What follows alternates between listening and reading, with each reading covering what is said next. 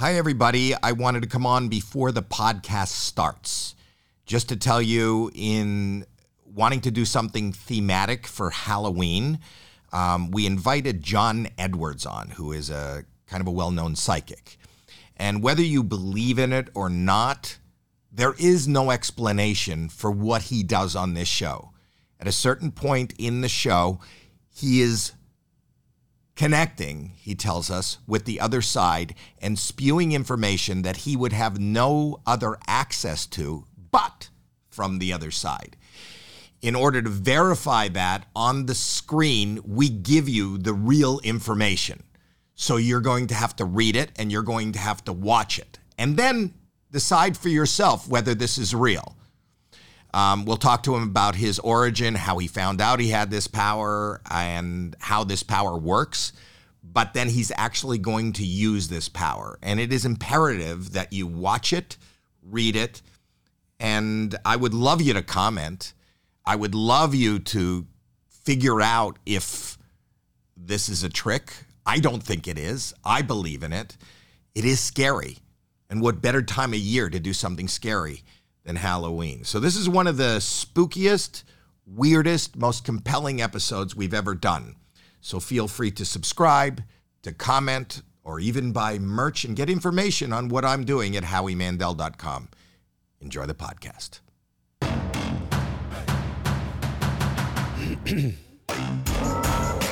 Welcome to Howie Mandel Does Stuff. I'm Howie Mandel. I'm Jackelyn Shultz. Okay, my daughter. Hi, Jackelyn. Hi. How are you? Hi. What's what were you saying? Can't wait two seconds for me to be back in I'm here. just excited. John Edwards is here. John Edwards, uh, psychic, medium, uh, father, uh, tra- traveler, entrepreneur, um, writer, Writer. author. Yep. Um, what else can I add I to feel the- like writer and author are similar things. W- Uh, well, you can write. I th- what I was talking, they can be. He writes things down, and then sometimes I'm they get enjoying this dynamic. I wish my daughter was here right now. This Yeah. is actually you have fun that? to watch. Oh, yes. His daughter, by How the old's way. your- oh, God. 16. And 16. and uh, Wait, you have fun? You have fun hanging out with her? I love hanging out with my daughter. Does she like hang out with you? Is the She loves hanging out with me. Wow. Wow. I think, you know what? I think if you knew that your dad had a connection to the other side, you would enjoy me more. Would I? I don't know. No, I You'd enjoy you afraid of- now. I enjoy you now. I'm just saying when I was 16, did not enjoy him at all. Well, I'll tell you what she enjoys. She Mm-hmm. enjoys correcting me. Yes. She enjoys, wait, let me rephrase that, educating me. Well, you Correcting's admit- a harsh word. Will you admit when you're wrong? Y- Sure. Okay. Well, then Sure. that's why. but there's got to be backup. Like there's got to be backup to the Mm-hmm. to the reasoning. Like it can't just be like something that's just a new phase that's happening on the internet. His daughter, Olivia, is a, a success in her own right. She's an actress. Oh, really? I didn't know that. She's on a series. Isn't she on a series? She just wrapped up. She was on a series called Better Things. So she did Okay. that. She kind of grew up on the show and she was like doing acting stuff. I that's one of the things I get in trouble for because when I talk about her, I'll say she's an actual actress. As opposed to what? Exactly. I don't know why I would do that. And then she finally called me out and said, she's- Because most of the people you talk to are dead. so when actual just means they're doing whatever they're doing in this realm. Li- living Nope. actress. She's I a think- living actress. I think because I, I literally will say to people, this person's very dramatic. They're like an actress in uh-huh. my description of a personality. Yeah. So I have to qualify now. Like, I don't mean like my normal frame of reference. I mean like she, like, that's her job. Like, this is what she does. And you have a son. I do. And what does he do? He is about ready to embark on medical school in a month. Wow. So he wants to keep people away from talking to you as best as he possibly can. as best Yes. as he possibly can. So i i I don't know why. Uh, I don't think there's anybody out here who has not heard your name and know what you do. It, it, I'll start with this: being a parent. Being a parent, you know, when you have little kids, I, um, I, I don't want to. I don't want to overstep my ground, but you know, uh, a lot of them are afraid of ghosts. And uh, to talk specifically, my daughter here, uh, Jackelyn, is um, I believe has I do believe in the ability to communicate with the other side. I believe that this is not it. So she's got the freak gene. I think she does, but she fights it. Okay. And right? Is that am I being correct? Yeah, I'm totally freaked out and totally scared. I have a I've had a bunch of experiences in the past that I am not cool with Okay. and not okay with and I am pretty adamant and will say out loud when I'm scared like do not want this. I do not want it at all. I don't want to experience it. So yeah, I'm not All right. So for the folks that are listening, let's like just jump in and talk about the the the understanding of the world that we're talking about. Okay. So this is the world of psychic phenomena and metaphysics, right? And if anybody's coming to the subject matter and they're learning about it through YouTube, Facebook, TikTok, Instagram, and videos now, there's mm-hmm. a lot of And podcasts. a lot of and well, most of social media right now has a lot of conflating of terms, and they don't they don't put a lot of time on understanding the process. So somebody like myself, I'm a psychic, but I'm also a medium. So that means that as a psychic, I have the ability to tune into energy and talk about what's happening now in your life, pick up on the line of probability from your past to your present, and project. I don't like the word predict. Project where you're going. And the mediumship part uses the same psychic. Why do you say project rather than predict? because predict makes it seem like you can't change it and i like i like to be in control of our future so i feel like we are in control of our destiny Are we? yeah i think that we have control over how we get in between certain destiny fated moments. So when i use the word project it gives a little bit more control to the sitter that i'm, I'm working with. But there are different modalities right? So there's astrology there's numerology there's tarot. These are all tools to help unlock a person's energy. The most significant thing that you just said that i love is the empowerment part because you said if i'm uncomfortable with something i say no and i make it stop that shows that you're already in control of your energy. You're empowered by who you are as a person, right? Bravo to you for recognizing that, but it doesn't mean that it turns it off. It just means that you're going to shut the light switch. You can always turn the light switch back on, and with understanding and knowledge comes the ability to be empowered by it, not fear based. Now, I have to ask you, what's your sign? Sagittarius. Okay. And then do you know your other, like the big three? Do you know I don't your know rising sign? or- anything about astrology. Okay. So, Sag, like 12, 4. When are you, Sag? What, what? 14th. So 12, 14? Mm-hmm. Okay. So this is going to be a year of, I got to make sure I do my math correctly because now I'm looking at your numerology. So She, she- I don't know if she wants to be read. Go ahead. So just energetically, that tells me that you're in a year of massive transformation. And when you hit December, things will balance out more. You'll probably have more of a 2024 might look a little bit more in control and calm for you than 2023. Big thumbs up. So, but if you are the person that you sound like you are, Yeah. right, in just the five seconds that I've met you, Yeah. um, and that's not me reading you, that's me just looking at your numbers. From, as you just pointed out, I don't know if she wants to be read, and that's a really good point because it's really important to make sure that you never enter someone's vibration without their permission. But knowing that we're having this conversation, I wanted to know if you were coming from a place of being a Pisces, because sometimes people who are Piscean, they're so psychic and they're so open that sometimes they become fear based about the subject matter.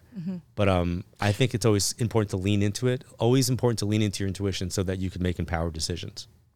But the truth is, when you don't, fear is the um, fear is a reaction to ignorance. It's, not knowing, right? If you don't know about something, then it, the knee jerk reaction is you're afraid of it. You're f- right. Or, or you can poo poo it. Some people will just come at me. Like, I would like to just say, for those that don't know me from some of the shows or books that I might have written, you definitely know me from a show that you probably have watched. And that would be South Park, where I hold the title of the biggest douche in the universe. Right. So as a as a as the ability to hold that moniker, I was like, wow, I had to do something right somewhere in order to get my entire episode.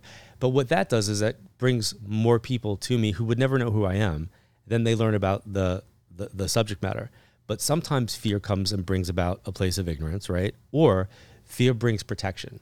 So I think that sometimes we look at motivations, and one of the things that I'll say is that we could be motivated by love, or we can be motivated motivated by fear. And it's okay to motivate a child by fear if the stove's hot and we don't want them to touch it. We want them to be fearful of getting burnt or fearful of making certain decisions, running into a street, being aware that you know there's dangers that are there. Um, we want to educate them in any way we possibly can to help them, but not not create fear. And I always tease my uh, my grandma's long gone, but I always like, go back to this. And you don't stop talking to her. No, I don't. she had 11 kids. 11 kids grew up in Brooklyn, you know, and they moved out to Long Island. And her her thing was she wanted to make sure that none of her kids would ever drown because she had a fear of the water. So she made sure that none of them learned how to swim. So, that no- would, they Isn't that isn't that how you drown? Well, she im- she imparted into them a fear of the water, so Okay. therefore they wouldn't want to go near the water. So they wouldn't Yeah. want to put themselves in. That. So she did the the protecting thing. I'm going to keep them away from it, right? Mm-hmm. So insert you know insert anything else in there, and and you can have a conversation or a debate about it, right? But I remember saying to her, but but grandma, like, what about your grandkids? Like, if I fell into the water, my mother wouldn't be able to save me. And that's why my mom came from a place of empowerment and love and sent me for swimming lessons to make sure that what she couldn't do, I did. So I think we always look at the circumstance of when it comes to fear and love and could it be a, a motivator. But when you're getting insights or impressions universally and you don't understand them, then you're the first half of the kid in the sixth sense, where you're interpreting something and you might be interpreting incorrectly. And anybody that develops their intuition or has a high sensitivity and they start getting these like psychic hits, they're always bad. They're like usually going to be bad because it's what our brain recognizes as protect, protect, protect, protect. It's why it's why all news stations have breaking news because our instinct is to look and go highway, traffic, accident, slow down. Even though the traffic, the accident's on one side, the opposite side of the highway slows down to look. It's human nature to do that. So when we look at our energetic nature, it's the same. So as long as we become knowledgeable and we become aware, then we become informed. But isn't it normal? Listen, that you're talking about having psychic ability or this energy. You're talking about um, connecting with death. Is death? Are you afraid of dying? No. No. Are you afraid of uh, somebody you love dying? No. No. So you don't have, you know, we were talking right at the beginning of your children, you know, your, you, you said your grandmother was so afraid of drowning or losing. So she, she, her fear was, don't you as a parent, aren't you worried about your child even driving and then you want to stay up and make sure that they get home and lock, Of course, but Why? that's not a fear of death. What is That's- it a fear of? A fear of harm. There's a fear of harm. So the the concern is I don't want them to be harmed. I want them to be informed and drive safely. I don't want them to be harmed. I don't want them to be hurt. And of course, if anything happened to someone that I care for or I love, I would grieve. But that doesn't Why are you grieving if you believe that they're still there? Because it's the loss of the physicality of it. In 1996, my grandmother passed, and she was like my second mom. My mom passed when I was 19, so my my grandmother hung out a few years after that. And um, I remember standing on the Church of St. Rocco's Church in Long Island, and I was a hot mess in the church. Like I was really, really emotional, and I I am unapologetically like I was that emotional. And one of my cousins, who was now also passed, um, said to me on the church in a, in the hopes of trying to make it light. He was like, "Don't you know she's okay?" And I went, "I do know she's okay." And I go, "And I do know that she's with, you know, my mom and I do know that she's with family that's there." I go, "But the only person that was ever going to love me unconditionally just died." I said, "And I'm mourning that. I'm mourning the loss of that." And my go- my grandma's been gone since 1996. My mom's been gone since 1989. You come to my events when I'm doing them, you will hear them. I keep them very much present. You know, I keep them very much present. no, I get it. You'd be sad if you love somebody and this is the person that you cared for or that cares for you, and then they just get up one day and move to Florida. Correct. Or if you love eating candy, cake, and sugar, and you find out you're diabetic and you can't have that any longer, you still have a reflection of I loved eating that, but now I can't really have that. But it's still there. But it's still there, but you can't have it. But you can talk to your cookies. But you can't. But you can't have it in the same way, right? So you have that passion for something, but you can't have it in the same way. So How did you, as a parent, how did you? Well, I, I I read about how you came to this. You didn't come to this as a believer, No. and and it wasn't. Do you know how he came to it? He, You were read, right? yeah, And a, and a, a medium told you this is what you should do, and Yeah, you thought it was bullshit. I did. My mom's side of the family used to have psychics come to my grandmother's house all the time. And my dad was a New York City police officer and a career military guy. And the rule was make sure that my son is not around that ish. Um, and I was like, I didn't know that. So at 13, when they sep- when I separated from my dad and mom, my, they split, we moved into my grandmother's house. And then I found out that that was his rule, and I laughed. I was like, "Not a problem. I have no interest in it." So then my mom had a uh, a reading with a woman in Manhattan who was a very prestigious psychic in her own rank, and she didn't do what would be considered house parties, which is like take out Tupperware, bring in psychic, Yeah. and um, she agreed to do that if she could meet me. So like there was this very weird moment when my mom came home and said, August, whatever, you know, you're gonna be here. And I went, Where am I going? I was 15. I'll go, well, where am I gonna be? And she said, Well, this woman Lydia Clar's coming and she wants to meet you. And I was like, Who's Lydia Clar? And she said, Oh, she's a psychic. And I remember I was like, Why does the psychic want to meet me? Like that was like never had happened before. And um and she said she agreed to come to the house and she never does that. So I took her up on the opportunity, but her one caveat was that she wanted to meet me, meet, meet you. And I was like, so I'm like bait, like I'm the bait to get her here. And my mom laughed and she goes, she's really, really good. and I laughed and I was like, okay. And then I forgot about it. And then she reminded me like, hey, make, make sure that you're here on whatever the date was. And then the woman came and I met her and she was a lovely lady and she kind of like, you know, I guess she looked psychic the way she like, you know, the way she looked for me. And um, she read, I want to say she read like 17 people that day. Yeah, she read a lot of people. There was a lot of people that my mom got to come to have these like little mini readings. And um, I think she had read about seven people. And then my grandmother had come down from the room crying. And that pissed me off because I was like, that's my grandma. Like, I'm like, what did this woman say to you to make you upset? And she said, I'm not crying because I'm sad. I'm crying because I'm happy. I didn't really care. My grandmother was crying. Like, what did the stranger say to my grandmother in her house? That's disrespectful and rude. So she told my grandmother that her husband was standing next to her and gave her all these inf- all these messages um, from my deceased grandfather, who I did not know. And one of the things was she got her name, he got his name, how he passed, a um, whole bunch of things. And then um, I said to my grandmother, I go, Grandma. She said his name was Tony, and he is. His name was Anthony. So um, I go, Grandma, you were introduced to her as Mrs. Esposito.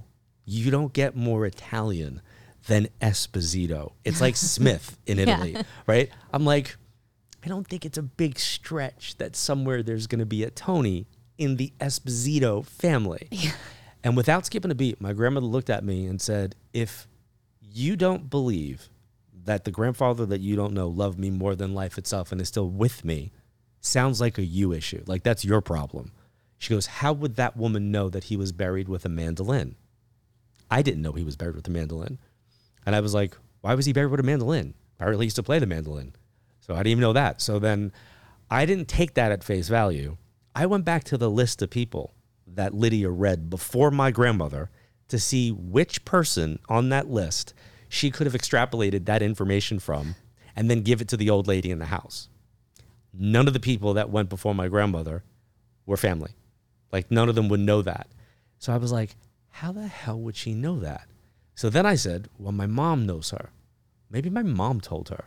Maybe that came up in my mom's conversation. Like, so I'm looking, for, I'm always logical. I'm always looking for the logic of it. And then that's what got me to go for a reading. I wanted to prove to my family that she wouldn't be able to read me and she wasn't going to be able to get anything out of me. So my intention was I would sit opposite her and I would just do the like the following.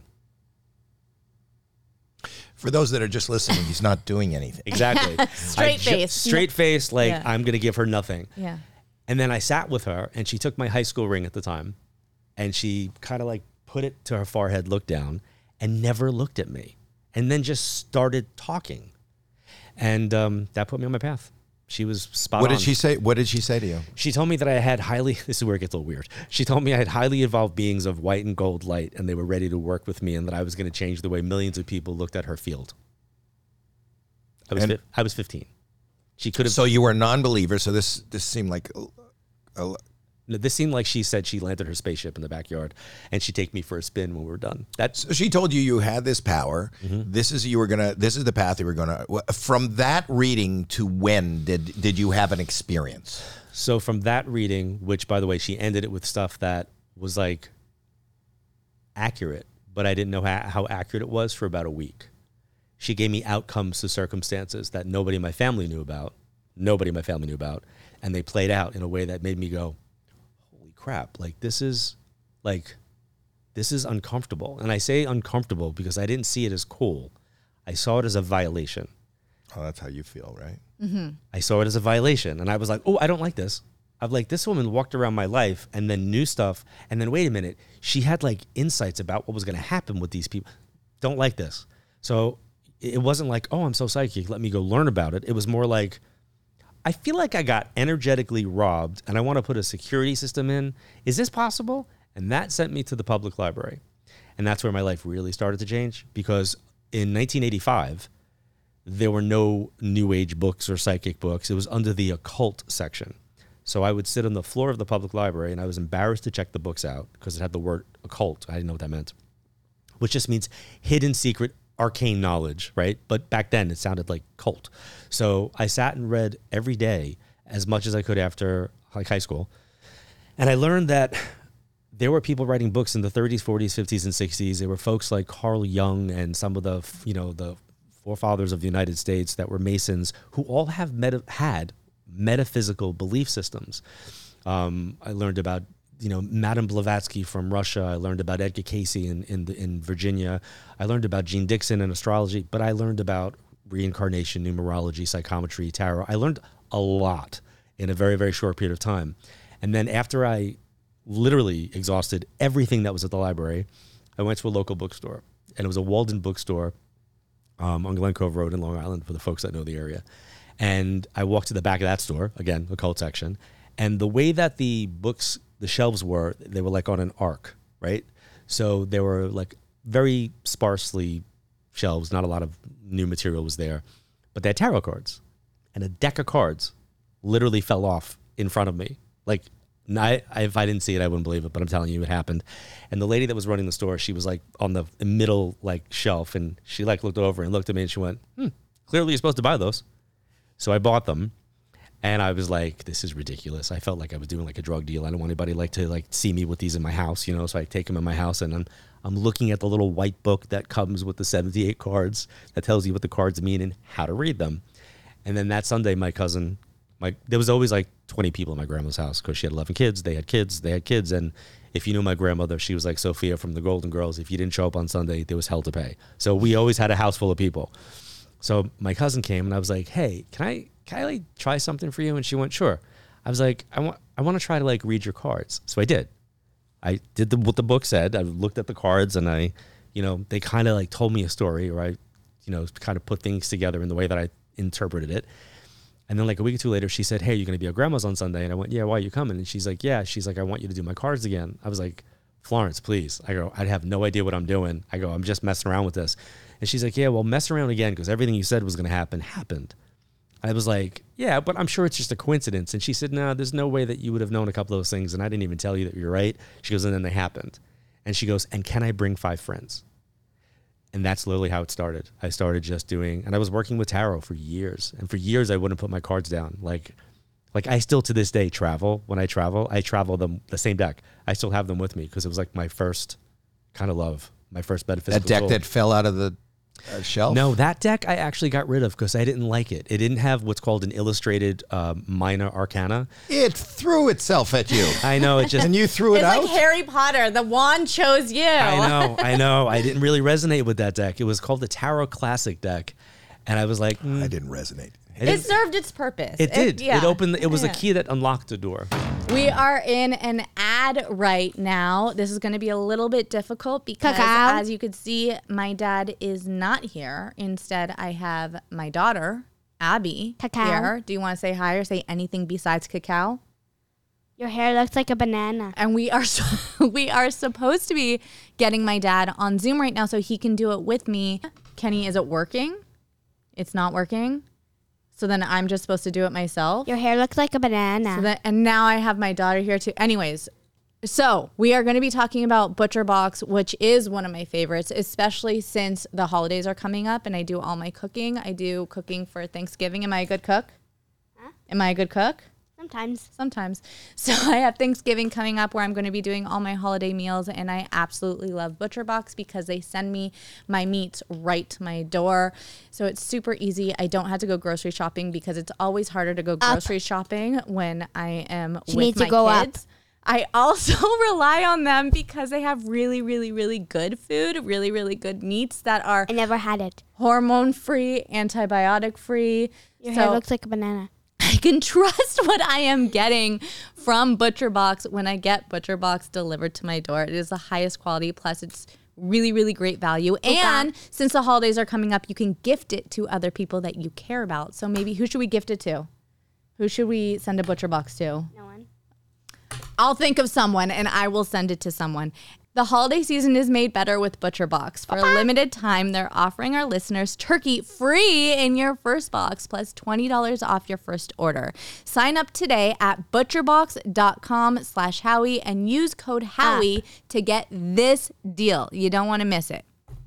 Cacao. So, do you think you didn't have anything or experiences before this whole story? Do you think that means that anyone can potentially unlock this power? If- Everybody is psychic. Every single person is psychic. And when I look back on my childhood, I was mm-hmm. able to go back and reframe certain moments where I was like, oh, oh, that was a psychic thing, you know. And I always go mm-hmm. back. I tell the story at my events all the time. When I was in fourth grade, uh, Mrs. Worthley was the fourth grade teacher, and she would give us our ten vocabulary words to study, and then you would like have to spell your ten vocabulary words, and you always got an extra credit word. Mm-hmm. So her desk was in the far left of the classroom. My desk was in a row that was closest to the entrance, all the way in the back. And she gave us the 10 words and we did it. And then she gave us an extra credit word. And the extra credit word was phlegm. Fourth grade, phlegm. So I looked up and I saw on the chalkboard P H L E G M. So I was like, and I wrote it down. So then there was a parent teacher conference and they wanted to know who was teaching me medical terminology in like at my age because why would a fourth grader know how to spell phlegm? Everybody else in the class spelled it F E- F L E M. My mom was a stickler for lying. She had a she her her thing was if you do something wrong, you tell me before I find out from somebody else. You're not going to get in trouble. I find out from somebody else, you're in bigger trouble than you could possibly imagine, and don't lie. So that was always like a thing. So I'm I got called into the meeting, and the teacher said, "How would you know?" And I looked at her and I said, "Well, "You wrote it on the board." And the teacher said, "I did not write it on the board." And my mom like looked at me. So I had the moment, and I just like looked at the teacher and I went, "She's lying! Like she's lying right now." But now when when I thought about it as an adult or, or as a teenager, I was like, "Wait, there's no logical way Mrs. Worthley would get from her desk to the board to write it in the time that she said it." I just took it for granted. She said it. I looked up. I saw it. I wrote it down. And then I realized I had a lot of those moments, but I never looked at them as being psychic.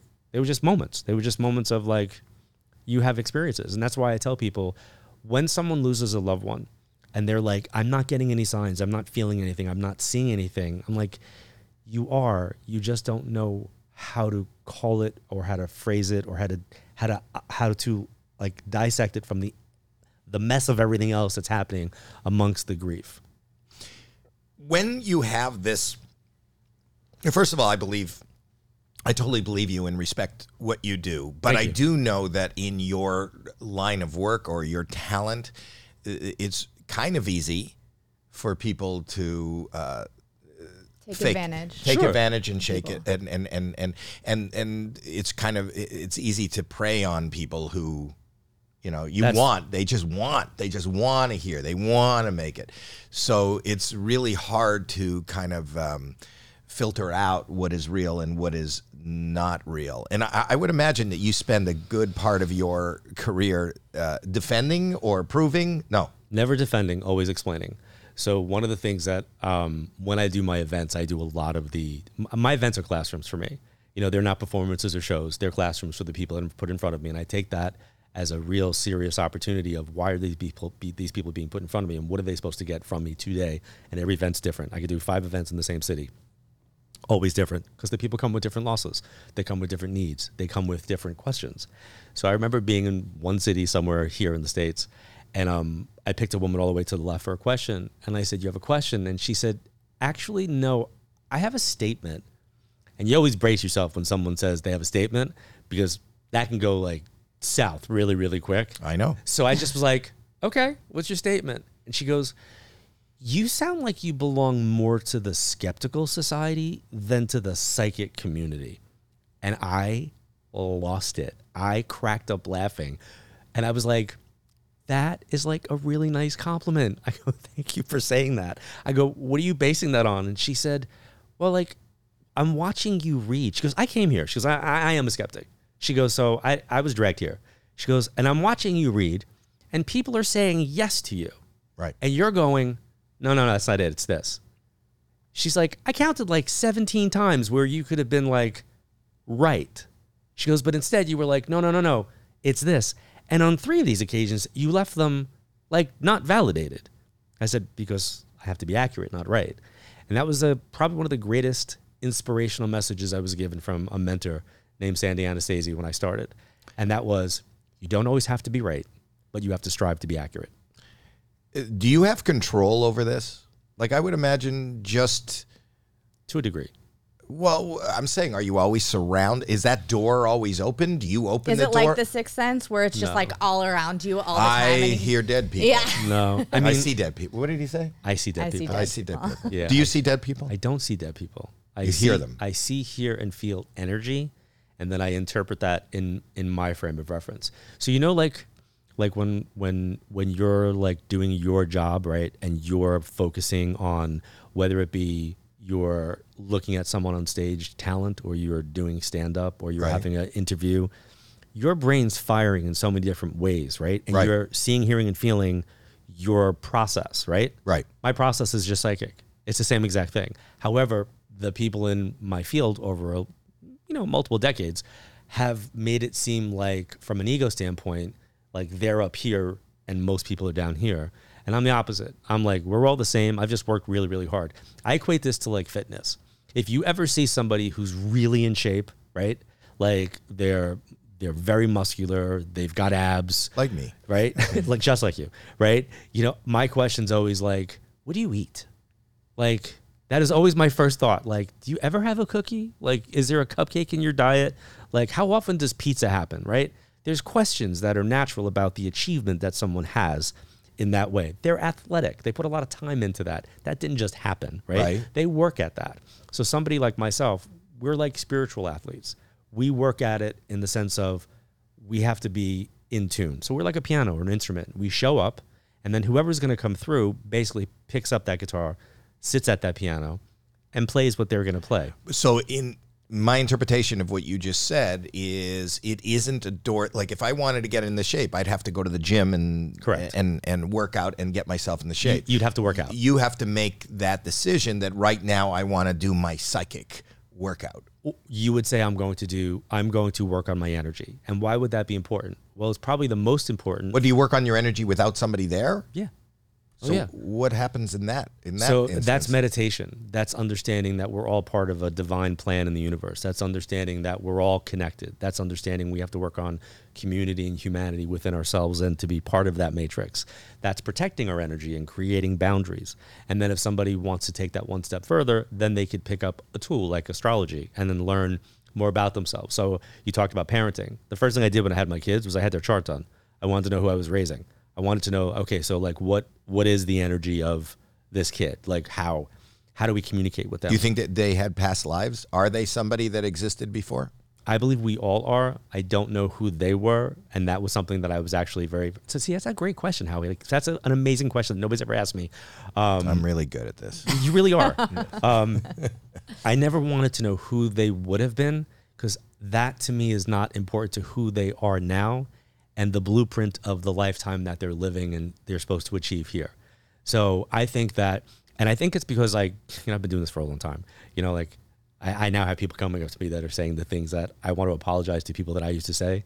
Like when I would meet like like a soap actor in the city walking in Manhattan, I'd be like, "Oh my God, I watch you with my grandma," you know, and I I would mean that as an endearment. And now I have people coming to me and they're like, "Oh my God, I watched you with my grandma," and now I, I hear that differently. Um, but there's there's a, a, a level of understanding who they are in this lifetime and wanting to make sure that I have them on path and help them for who they are here so they can in their own you know way learn that but doing this for as long as i've been doing it i went through the past life craze where everybody and their brother were like getting weekend hypnotherapy certifications so they can teach you how to stop smoking lose weight and find out what you are in a past life and i'm like yeah no that's not the person i would send you to i'd send you to the psychologist who has a background in hypnotherapy who has a practice in dealing with past life regression therapy you know a la dr brian weiss um, or somebody that is got letters before and after their name. Like, because there's there's a difference between the person who's doing the fortune telling and then the person who's doing legitimate readings in every field, right? Were your kids ever scared of what you do? No. no, I think my daughter had one experience that was uncomfortable, and um, my wife and I felt a little bit bad about it because we didn't. Because she really, really was theatrical as a kid. Like she was very much the dramatic child.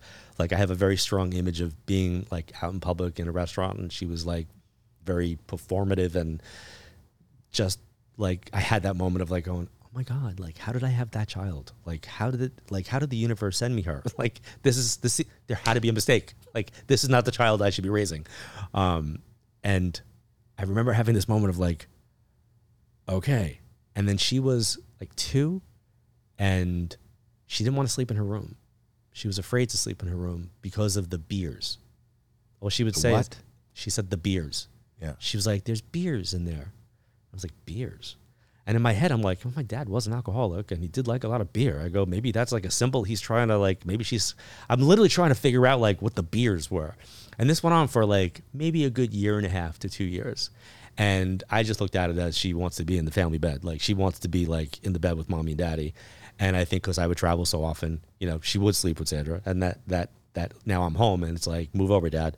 I'm afraid of the beers, like. So I was like, whatever. And then a colleague of mine, her name is Shar Margolis, and she's somebody that I love and respect, slept at my house.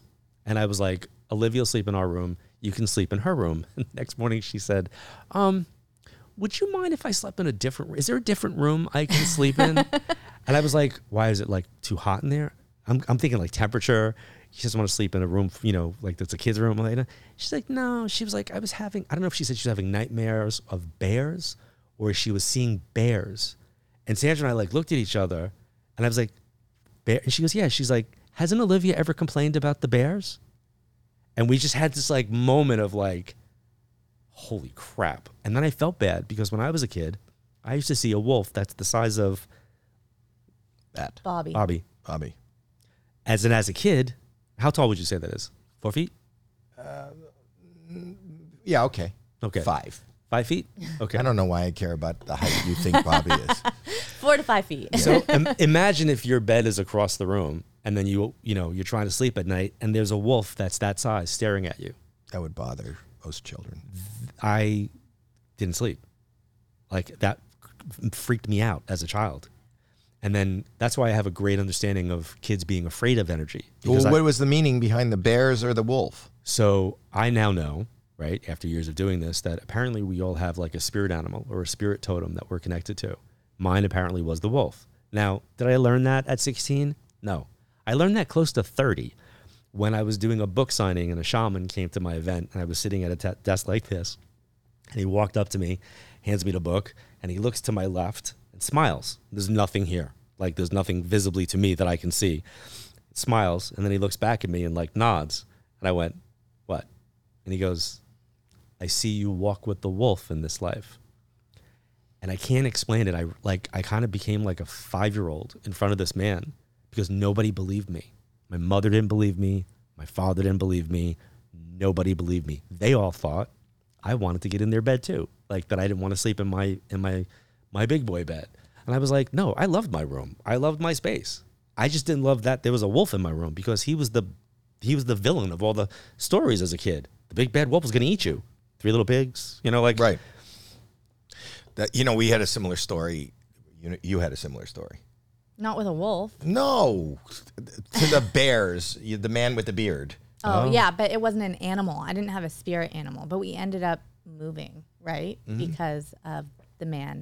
the I had a similar story where she kept uh, crying about a, a, a man with a beard, and then um, one of the ladies that helped us take care of her ended up sleeping in that room and said, "Did you ever see the man with the beard?" and you were like, I'm out. Yeah.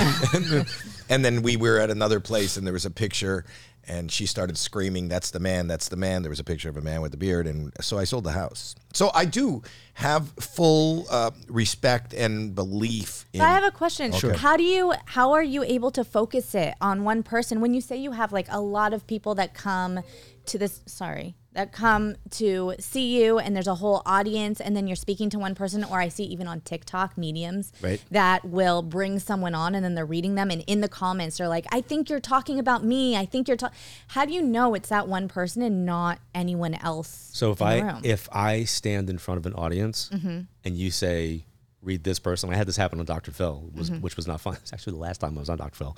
Um, they asked me when I came on. They said, you know, well, for, let me ask you a question first. So if I stand in front of an audience full of people, whoever's going to come through is going to come through. I can't just go to that one person as much as I want to. If I'm doing a private reading, I could. If I'm doing a radio show, I could because now I'm listening to that person's energy. If I'm doing a Skype thing. So I just did a radio show. I did like one of the top radio shows in South Africa in Cape Town. And the guy said to me, My producer made a mistake. He said, We don't have people lined up for you to read. They invited them into the studio. How do you want to do this? And I laughed and I said, It's not a matter of how I want to do this. I go, It's a matter of how they are going to come through. And he goes, No, no, no. He goes, We'll pull them in one by one. And I said, No, you've invited a group of people together, which means you invited a group of their energies that come with them to come in. I go, We're going to have to go with whoever wants to come through first. He goes, Well, how do we know that? I go, You'll know by the information. And sure enough, that's what happened. You know, he brought, um, I brought up information. One of the people understood it. They came from like a studio just like that, came in. I read for her. She couldn't understand, you know, I read for as long as I could. And then more information came through that she wasn't able to resonate with.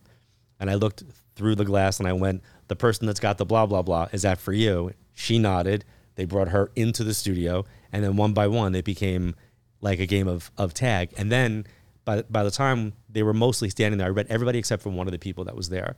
I got nothing on him. Now, I didn't tell him that there was nobody around him. I just felt like he needed to be part of that process to learn. So the people that come to an event, the ones that get read become the teaching syllabus for the class that's there. I believe that the event is more for the people who are not read than for the people who are read. Because the moment you become read, you're now subjective to who did or did not come through. But if you're not read, then you're objective to the entirety of the process. But um, if it's TikTok, the same thing. You know, if I'm reading in the comments, which is really really hard because there could be like 3000 people on TikTok that are doing that. I'll say I'm with like, you know, you know, Fluffy Cat 97, only Fluffy Cat 97, can you answer this? And then everybody else holds their comments or you can pull somebody up on the queue. Mm-hmm. And that's one of the reasons why I am on evolveplus.tv now. I have like a, a channel on there. we'll put that on Yeah. uh, on the uh, ev- so people go. How does this work? So what do you do? whether it's on, you know, Facebook or I don't do You have an app, right? Yeah, I'm on, I have a channel on an app called evolveplus.tv. So if people go to evolveplus.tv, Okay. you'll see the John Edward channel. And if you if you you don't have to write that down fast, that's going to be in our uh, in our Description. descriptions. So they'll, they'll go. Okay, so they go to they go there, and there's different channels. So there's a channel called The Orbit, and in that channel, there's uh, astrologers and numerologists. There's a podcast. My actual, my daughter, the actress, um, Olivia. hosts uh, a podcast with an astrologer there called The Rising Gems, and every week they do the weekly weather. There's a like a weekly weather thing that's on the on the app that gives Just people weather. the cosmic weather, Oh, the the the astrological weather, I should say. oh, I didn't. Know. So realize. not like the you know is it For- raining? it's going to rain for Sagittarian. The thing that was What telling me that my year is shit and it'll be better next year. Not shit. okay. Transformational. Okay. okay, Lots of change. yeah. that's almost good. almost yeah, halfway through. You're halfway through. Yeah.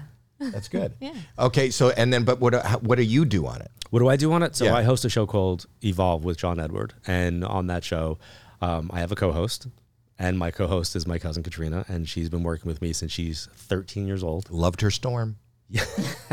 and that's Sorry, that's too Not- soon. that's pretty much what she says too. She can't- goes, Katrina, like the hurricane. Um, yeah. So and and you host a show, and what do people do? The- they the the people that are members of of the channel and on the app they get a chance to be read ask their questions and then i go live i do live streams there where i like i would do it on tiktok so sometimes the live streams are just me answering questions and comments and reading for people in the comments and sometimes it's me pulling people up and they're actually on camera with me Wow. So, uh, do you find and, and is there a percentage of what is your percentage? What is your batting average? What is uh, like? I don't know what uh, how to ask that question, but you know what I'm asking. i do and Like it's an if- uncomfortable question to answer because it's like it's pretty high yeah, and But also, how do How do- you know really? Because you can say something that someone is not validating at the time, Correct. and then later on they'd be like, "Oh shit!" Yeah. Like it was correct. two things. One, I was a participant in uh, the University of Arizona studies. So Dr. Gary Schwartz and company did double-blind studies, and it was part of a HBO document, an HBO documentary called Life After Life, America Undercover: Life After Life, produced by the journalist Linda Ellaby for HBO. Part of that documentary was to have mediums tested and to rule out mind reading, facial expressions, body language, and all of that. So I I'm a science. I like science. I like I like data. So I was like, well, this is really cool. Like, what's the measurement like we're going to be doing? Like, Right. are you going to be doing like EKGs and EEGs? And I remember sitting around this table, and they weren't planning on doing that. I guess that wasn't approved. And after you know, because I worked in a hospital, and I, you know, like I, I, I wanted to do that at the hospital that I worked at, but I, I didn't. Um, so when I brought that up, the scientist said, "Why would you do that?" And I was like, "I would love to see the, the data of that." So yeah, there's footage of us out there, like you know, with the not like the regular EEGs, but like the 36 lead EEG caps. That you know, it's not really doesn't really look great on camera, but it was really cool to do. Um, and myself and a number of a number of other mediums were there, and I went out there four times. And he wrote a book called The Afterlife Experiments. And then I invited him subsequently, like 15 years later, he came to one of my events just as a guest. And at the end of the event, he like wrote something on Instagram. He was like, you know, based upon what I watched tonight and the validations that came through, you know, your accuracy was somewhere in the range of like 92%. I was like, dude, you're just supposed to be a guest tonight, not working. That's great. Yeah. That's great. I also know in reading a little bit of your history coming up that you you grew up with the church. I did. Yes. So I would imagine that the that this is not uh, this doesn't coincide. The church could be pretty uh, militant against what you do. You find that? Have they? Are you being So, attacked or uh, Not yet. Critic- not, Not- yet. not yet. You're already known I'm going to tell you, I'm going to tell you not yet for a reason. in an hour. so I, I, I will tell you that I've been very, very lucky. And when I say lucky, I think it's because of the way the way that I do what I do. Somebody early on wanted me to start a church. I kid you not. They wanted me to start a church. And they Start said, a church. Start a church. They said you should be a, a minister or like a preacher. And I was like, why? And they said, oh my God, you'll have a super a mega church, a super church. I don't Mega church. Yeah, mega church. You can call yours. It's yours. You can call it whatever you want. it was like a mega church. He goes, because you could preach the Bible and then you can demonstrate, you know, and, and they were like, you can demonstrate, and that's just gonna like, you know. And I looked at the person and I was like, yeah, you clearly don't get me. And they were like, what? I go, I want to see the person and then I want to see them leave. Like, I am not looking for a dependency on them. If somebody doesn't come back and see me, that means I did my job well enough that they don't feel the need to come back and see me. I go, I don't want to foster any type of dependency anywhere, energetically or, or whatnot. Like, that to me is a, that was a big, like, whoa, red flag. So, my Catholic upbringing um, got in the way, maybe in my family dynamic, because my mom was divorced and she would sit in the back of the church, and I'd be like, "Why are you sitting in the back? Is it you want to sit in the back because you want to sit in the back?" And she's like, "I shouldn't even be in the building." I'm like, "Why should you be in the building?" And she goes, "Well, I'm excommunicated because I'm divorced." Right. And I was like, "You know, that's like just man-made silliness, right?" And she was like, "Well, it is what it is." And I come from the the the Catholic background that if you missed mass and you did not go to confession, you could not receive the host on Sunday. There was no act of contrition as you're walking down the hall. You're like walking down the aisle. So it was a pretty serious. Like my grandma took me to church every day until I was in first grade. So the church and the Catholic religion, the dogmatic belief system, was very much a part of my upbringing. And then I kind of felt like I was also, just by nature of what I cho- what I chose, excommunicated. Never affected my faith, but it did affect the rules. So I, I'm a rule. I was like, these are the rules, okay. And then I had a nun come to me. Um, she was my two o'clock appointment, and she showed up in full on habit, like, and I I thought she was collecting for a charity or something, and I said, "Can I help you?" And she said, "You can if you're John." I said, "I am John." I go, "How can I help you?" And she said, "I'm your two o'clock." And I remember thinking, "Oh, uh, okay, come, come come in." So she comes in. I bring her in the room that I'm reading in. I wasn't married yet. I sat her down and I ran into the other room and I called my wife, now my girlfriend, now wife, at work. And I was like, Sandra, there is a nun here. And she's like, okay. She's like, why is she there? And I go, for a reading. She's like my two o'clock appointment. And she goes, so then go read her. And I was like, yeah, but like, I'm like completely distracted right now. And she goes, why? Is she topless? And I was like, no, she's not topless. I go, she's like full on in her habit and the whole wimple thing. She's like, John, I am at work. Go do your job.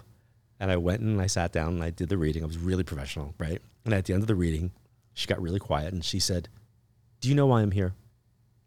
I looked at her and went, I'm assuming because you wanted to hear from these people. And she said, No, I was here to have you arrested. And I went, Oh. okay. And she said, You have been reading a lot of my parishioners. And I run a support and grief bereavement group. She goes, And your name keeps coming up over and they're passing it around. She said, And I needed to make sure that you weren't taking advantage of them. And I went, Okay. And I'm looking at her like, I don't know which way this is going because she was very, again, very nunnish. Um, and I said to her, I said, Well, how's my day looking? You know, I tried to crack a joke. And she said, It's very clear that God gives people gifts. She goes, And you have one. And it's very clear that you're using it to help people in the right in the right way. And I and I was like, Well, thank you. I said, I, I do the best I can. And then um, she says, How she goes, How how much how much is this? Whatever. And I was like, Oh no, no, this is this is nothing. and she was like, That was the right answer. and then she proceeded to tell me that I would be working with her and I would be supporting her in her grief group at the convent that she worked at. And I did that for years after that. And then my day ended with a priest. Same day. That's so bizarre. And that's such a dichotomy between what you do and what is kind of, I, I don't know, I'm a Jew, but, you know, what I would think that the Catholic Church, But I feel like I, I felt like, you know, I said to the priest at the end of the day, I go, who by the way is still a very good friend of mine. I was like, why do you think on the same day, like a nun and a priest were sent to me? He goes, because you were adrift at sea and you were lost. So we were sent in universally. He goes, you would say the universe, I would say Jesus, call it what you like. You needed help. Here we are. And I thought that was a cool thing. are you religious now? I'm I'm I have a no. I have a very strong faith. I'm more spiritual, and I tell people that faith is free. Religion they make you pay for. so you're not uh, affiliated with a, uh, Specific par- parish, no. no. I still consider myself Catholic. My kids went to a Catholic school.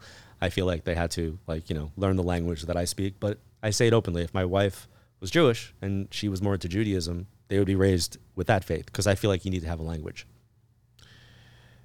The, the, um, so you have not been attacked by people from the Not- church. I mean, Not, even not really. uh, I was told by three separate three separate people that I was on a Vatican watch list for a while, and I thought that was a joke until I found out that it really wasn't a joke. That it was it was actually uh, apparently that was a thing, and I was like, "Why am I on a Vatican watch list?" And they said, "Well, you have a globally syndicated show. You wrote a book on the Rosary. Yeah, you're on the Vatican watch list." I was like, "Oh." I was like, and it's like what pre sniper? Like, how, how does that? What does that mean? Like, what does that look like? And I guess I was just. well, they're watching. Yeah, I guess they wanted to know, like, you know, is this somebody we have to look out for?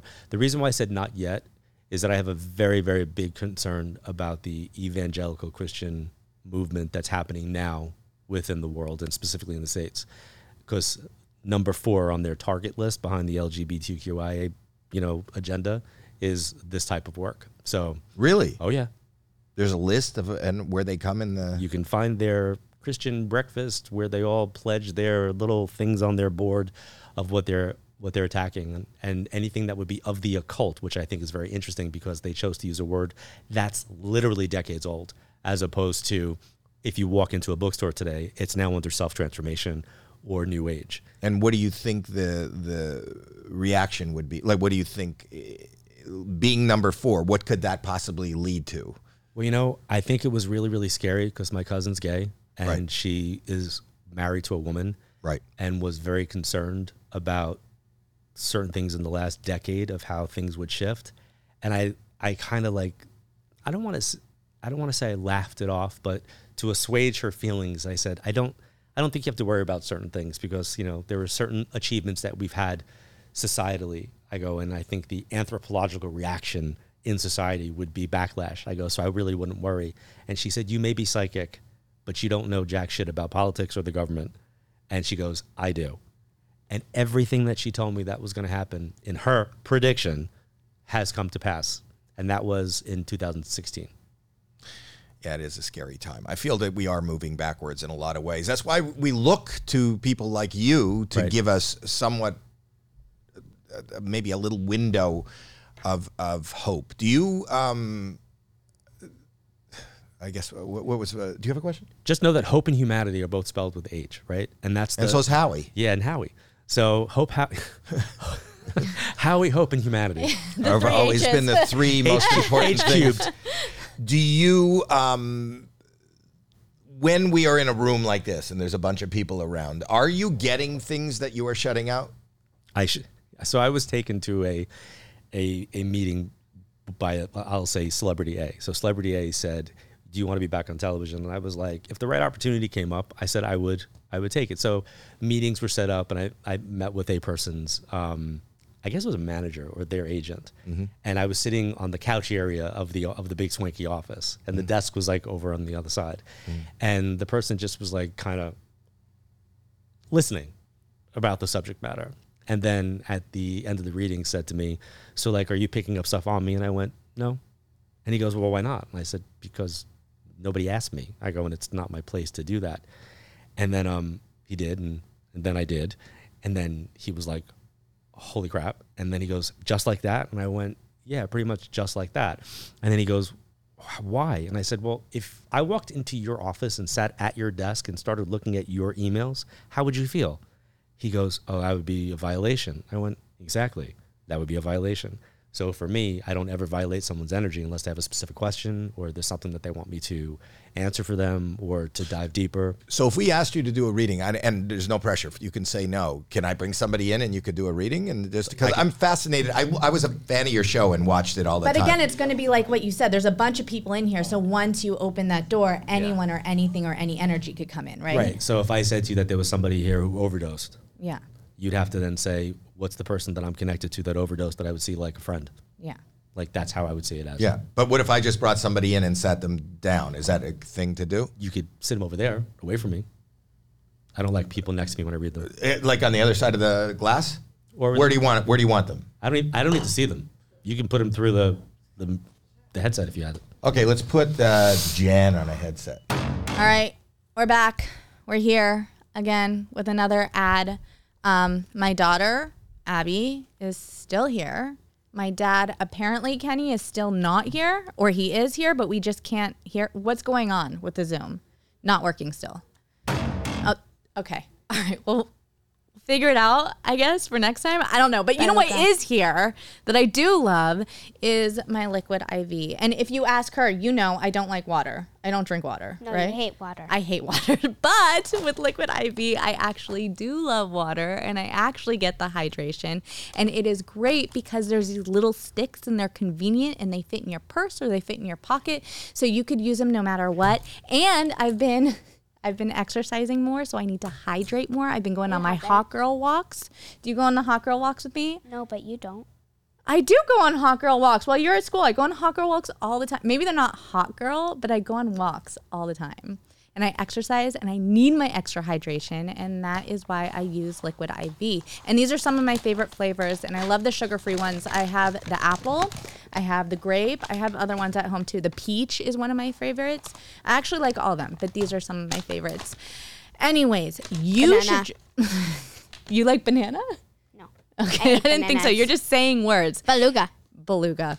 So, Liquid IV has three times the electrolytes of leading sports drinks, and there's no artificial sweeteners and zero sugars, as you can see on the packaging. And you should get your own Liquid IV. Grab your Liquid IV hydration multiplier sugar free in bulk nationwide at Costco, or you could get 20% off when you go to liquidiv.com and use code Howie at checkout.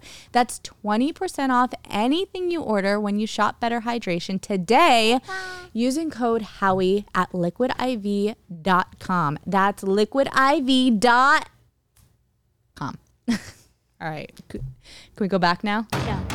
So for the people that are listening, the way that this works for me is whatever I see, hear, or feel, I say, and then it's interpreted in my frame of reference. So whatever, however I see it, I kind of like put it that way. I'll talk about people being above to the side and below. Above just means older.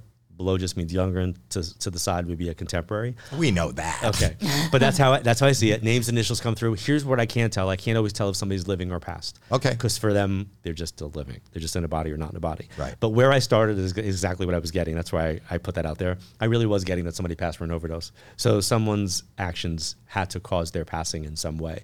So something that they did would have brought about how they transitioned. So I don't know if that's for somebody here. But there's somebody who has that. Think like a contemporary, like somebody lost their cousin, somebody lost their sibling, somebody lost the friend that way. Okay. Me. Okay. um, and then are you a mom now? yeah. Okay. Twice? Yeah. You miscarried one, Yeah. and you have a dog that passed. Yeah. The dog Okay. always comes through. So I just need you to know that the energies that we have bonds of love or connections with are Uh-huh. very much still that's that's there. yeah. Um, so this is the part where I always feel like a little bit uncomfortable because of dynamics Uh-huh. and people listening. Yeah. So on Zoom, I would be texting to you right now in a chat room. We can edit, Okay. Okay. Um, maybe. mm, is there a way that nobody else in this room could hear me? Nobody No. else out there? Yeah. No. Okay. Uh, Full on permission, I could say what I'm getting. Uh, you don't want it. Does she not want to hear it? Mm, she wants to hear it, but not like Do you want to hear it? Yes or no? Okay. You want, okay. Why don't you Wait, tell like I wouldn't want to hear it No, or no, I wouldn't want other people to hear that. it. Okay. That. I'll come over to you. I like to just be private. Take out, move the mic and tell her. No, I'm gonna type it. Um, yes, my logical brain's off. There. Just remember with that. Okay. Woo! Woo. You getting anybody anything from over there? That, that apply that to other areas though. Okay. Okay, Okay. I know that symbol. So Okay. Not not saying that that's a thing, but I want you to remember what I wrote. Okay. Okay. Got it. Um, where's Jimmy or James? I don't know. Who connected to you is the J? Out there. Out, out where, I don't have my glasses on. You said you don't want to The- see her. You know? Oh, do you have a J that's out there? Yeah. That's the person that sat down. Okay. So, Well, wait, wait. Go ahead. Keep going. but the J's living? yeah. Well, and also passed. Oh, I'm Jay. I'm Jackie. No, but I know you introduced me as Yeah. Jacqueline. No, the one who passed. Is Jay? Yes. Yeah. Yeah. But through that room. Yes. Okay. So the Jay that's passed through that room wants to be acknowledged. The month of October or the 10th of a month is going to have some type of meaning birthday or anniversary. So there's some reference to that. Um, and then I want to talk about a middle name with an M or there's a name that's got like an MR. So think like Mari, Morris, Murray, Murray, Marie, Morris, Maurice. Who is that? Morris. She Joe said. Morris was his name. Okay. So the middle name is Morris? Yeah. Okay. So would I see that as being a, uh, like a dad? Is there a connection to a Yes. father figure for that? Yes. Yeah. Okay. So I feel like if the J connection is the the person, then that J's also passed. Yes. Yeah. Okay. Oh, I I just got it. I just caught up with what you just said. So he is Joe Morris. Yeah. Yes. So it's not two separate people. It's the same person. Yes. Right. Ding ding ding. So you're watching the light bulb go off in my head as I'm doing this. um, I don't know if there are twins in that family, but they're showing me the sign of Gemini. So the sign of Gemini is the sign of the twin, and that would be like late May June. She's She's Gemini. Gemini. Gemini. Okay. So this would be dad's way then of acknowledging his presence. I don't know if he had sepsis or if somebody had some if somebody had some type of like multi-organ system shutdown, but there's a feeling of a multi-organ system shutdown that I'm supposed to highlight and they're showing me pink roses. When I say pink roses, that's their way of expressing love, but I feel like there's something that was done with them or given or there's some type of symbol of that. Like, you know, I have them, we painted them. There's something about that. One of the things that I'm also feeling is that I want to go out of the state that I'm in. So I want to go to the East Coast. So I don't know if there's anybody on the East Coast or there's a connection to the East Coast, but there's a reference to the East Coast specifically showing me Harvard and Massachusetts. So I don't know if there's a conversation about Boston or there's a conversation about that, but I need to bring that up. And then I feel like I'm supposed to also highlight that there's a um, is mom still living? Is there a mom still living? Yes. I want to say hi to the mom. So hi to mom. So Joe saying hi to mom. Happy birthday this week. So happy birthday now. Somebody's got a birthday now in the family, or there's something celebratory that I'm supposed to talk about. My brother. Yeah, his son. Okay. And then I think there's four kids in that family, or somebody's one of four. Three kids. Four. Three. There's four kids. So mom might have miscarried. She doesn't I don't know. Yeah, there, there's there's a there's a reference to that. Um, I don't know if dad's recently passed, but my feeling is that somebody's gone not too long ago. Yes. Yes, that's true. I don't know if he can you he hear me? Yeah. What's she saying? okay. Yes, he just he passed away a month ago. Oh, that's definitely recent. Okay, so he's definitely seeing this as a way of coming in. Was there an issue about the shoes that you were wearing today, or am I supposed to bring up your shoes? Oh, that's funny. I almost didn't wear these shoes because I didn't think they'd be safe to walk in because I just had eye surgery. Okay, because I feel like I'm. I feel like I'm supposed to say that I was with you when you were having the conversation about whether or not you should wear the shoes, and then there's talk about knocking down a wall or taking a wall down. Um, yeah, it, it, it could be. Um, So I don't mean like meta. I don't mean like metaphorical walls, like somebody's boundaries, like knocking down the emotional wall. I mean like wall, yeah. like an actual wall, yeah, like an actual wall in my mom's house needs to be taken down, and my mom needs to move out while it's Yep. being done. Okay, so this is this would be his way of saying he sees what's taking place. He's telling me he's met up with. This is kind of weird because you're sitting in front of me. Howard, who's Howard? Um, well, he has met Howie. So you knew him? Yeah. Okay, well he's being formal. He's referring to you as Howard. Okay. Like I met Howard. Um, so he's acknowledging Howard. he would do that. And then you have a gold, uh, I don't know, a gold. I, there's nothing in here that I could point to. There's like a, you know, when someone has a s like a certificate and it's got a gold seal on it or a gold stamp. Uh huh. He's telling me to bring up the gold seal or the gold stamp.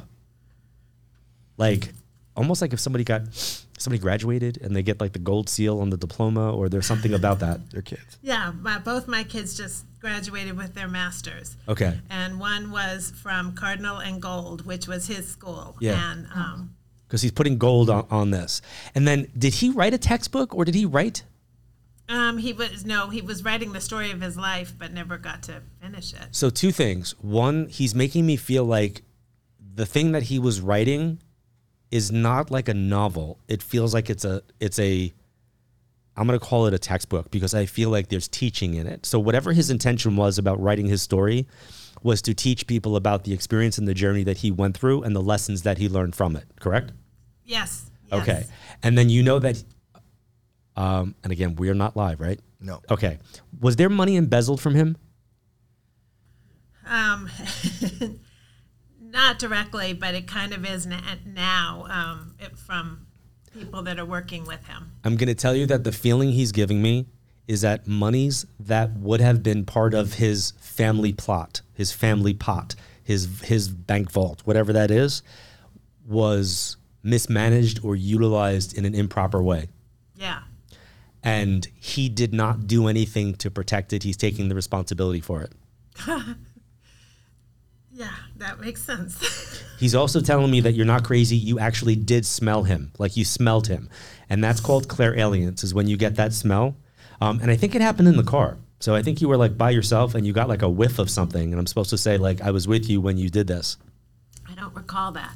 Yeah, he's making me feel like I'm like I, I am getting like a smell of a of a of a like a person's scent, and the reason why I'm saying that is I used to tease my mom that she smelled like baby vitamins sometimes. Right. So I don't know whatever it is that she took, and I'd be like, "You smell like baby vitamins." So she- weird that you would bring that up now because I am absolutely sure that Jackie farted a minute ago. I was just gonna say that. I was just gonna make that joke. you are amazing. I think you're smelling my fart. no, I don't think it's that. Um, I, I, I think it's I think it's uh, it's her dad, and I think he wants me to acknowledge the scent or the smell. So, if you did not have this in your own personal space, then tell your mom he was there when she smelled the shirt, the pillow, the something that would have. No, it's definitely a. It's an inhale of, of, of smelling something. Is Steven your brother? Yeah, yes. Yeah, that's my that's the validation. So what they do, I I I I, I discussed this with Howie. I have a little OCD, and I read very much where I need a lot of validation. So when I make a statement and it doesn't kind of recognize immediately at first, they'll back it up with something because they know I'm not going to drop it. So they go, "Let me back it up with something factual." So I always say like I'm a psychic dog, and when I get it right, they give me a treat. My treat's validation. Um, You're so, right on. You are so right on. This is amazing. I need you to know that your your dad's okay, and I know that this might be like recent for you, but you kind of knew that he wasn't going to be here, Yeah. and I feel like for anybody that's listening, we can prepare for someone's passing. My mom had terminal lung cancer, I prepared for it, but when it actually happens, now you have to experience it, you know, and now you're going through the experience of of navigating a life that he's claiming was well lived, a life that was you know beautiful, and he's making me feel like he wants to be celebrated, not not live live in the light of love. Like that's the excuse me, that's the way that he wants me to feel. Um, and he's telling me to talk about your. Was he in a hospital? Yes. Did you like spill something on him while he was in the hospital? Uh, I don't think so. So I'm going to tell you that what I, I worked in a hospital, so I'm seeing the hospital bed, but I'm seeing what I would refer to as soiled linen, but not in the way that you're thinking. Top, Okay. like top, like like imagine like looking at a like a new like a new sheet that was put on top of someone and going, why is that dirty? And even though it's clean, it's just that it's stained or it's got some type of like damage onto it. Like there's a reference that he's trying to make. He's also telling me he must have been in the bed by the window. Is that true? Yes, he was, but also he, he, he- they they didn't um, they they were constantly not changing the sheets enough, and Okay. there was um, often stuff on the sheets. I think you've been hitting uh, pretty better than 92%.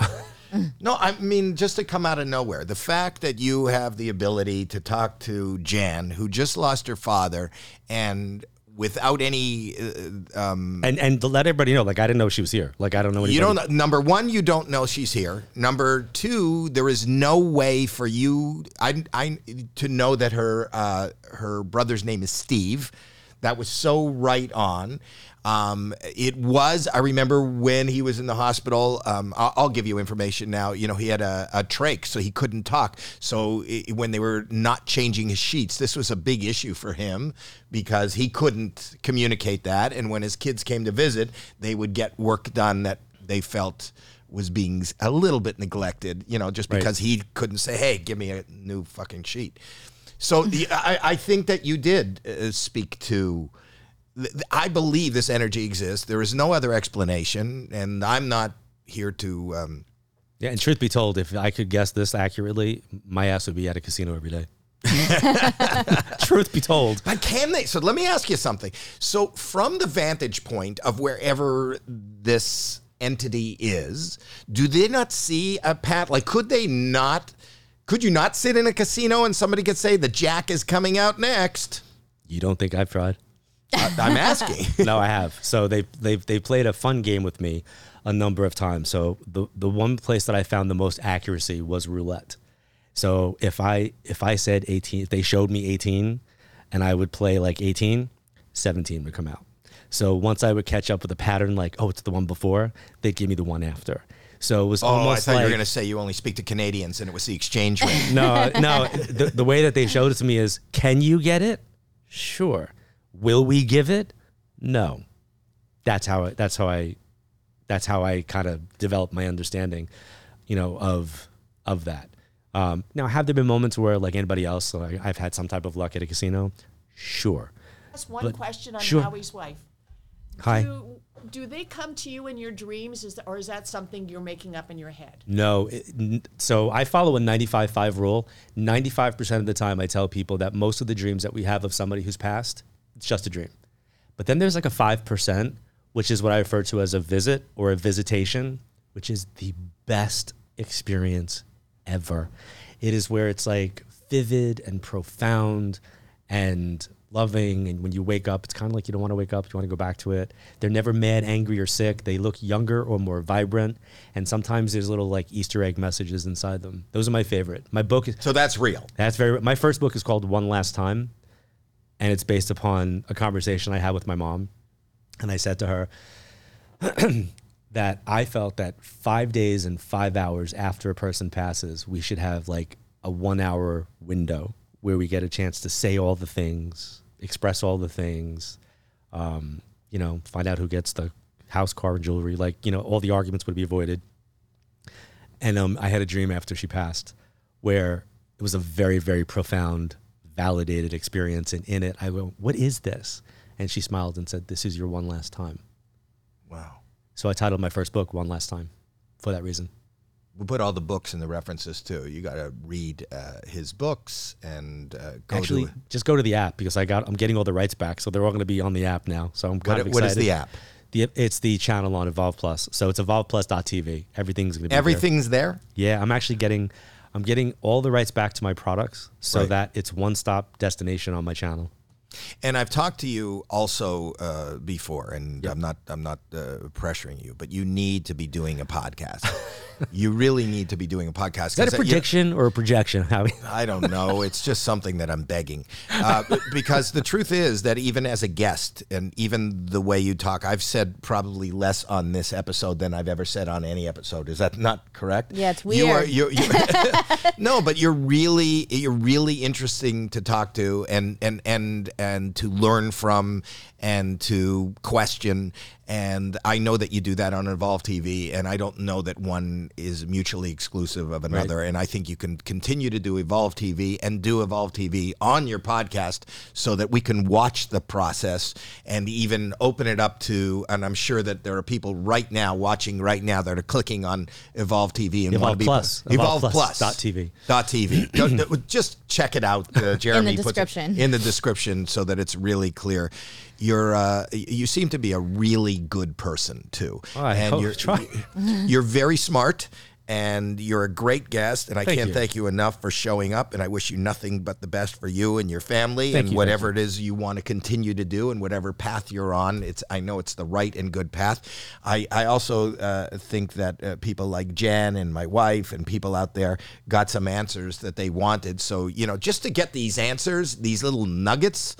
Yeah, I- I think people tell you this uh, time and time again, but these little moments of just even if you're listening and watching and you don't this you got nothing for it, but to validate that there is Something else. that there is something else changes somebody's perspective, changes their life, changes their path, and to have that gift and to share that gift, wow. Also, to know that your loved ones are always still with you. They're not gone. Right. They're still tethered. Yeah. There is a survival of consciousness and love. So, what is the meaning of life? I think the meaning of life is to literally be the best human in your community that you can possibly be while learning the lessons that you're here to learn, not by taking advantage of the people that are around you. That to me is what I think the best meaning of life can be is to learn the lessons and to be here to evolve in this lifetime. Drop the mic.